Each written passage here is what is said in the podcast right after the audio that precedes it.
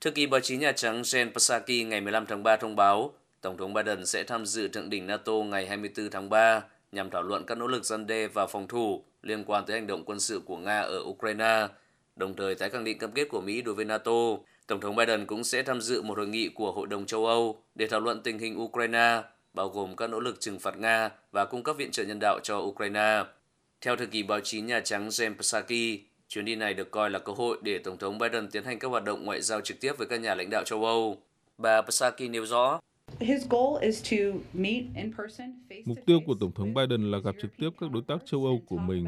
để thảo luận và đánh giá về việc chúng tôi đang ở vị trí nào trong cuộc xung đột liên quan tới các chiến dịch quân sự của Nga tại Ukraine. Chúng tôi đã liên kết rất chặt chẽ cho đến nay và điều đó đã không xảy ra một cách ngẫu nhiên. Tổng thống Biden là người có niềm tin lớn vào hoạt động ngoại giao trực tiếp. Do vậy, đây là cơ hội để thực hiện chính xác điều đó.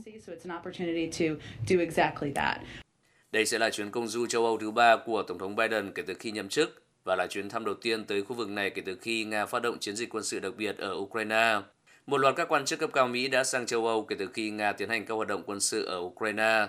Phó Tổng thống Mỹ Kamala Harris tuần trước đã tới Ba Lan và Romania để khẳng định sự ủng hộ của Mỹ đối với NATO cũng như trao đổi về tình hình tại Ukraine.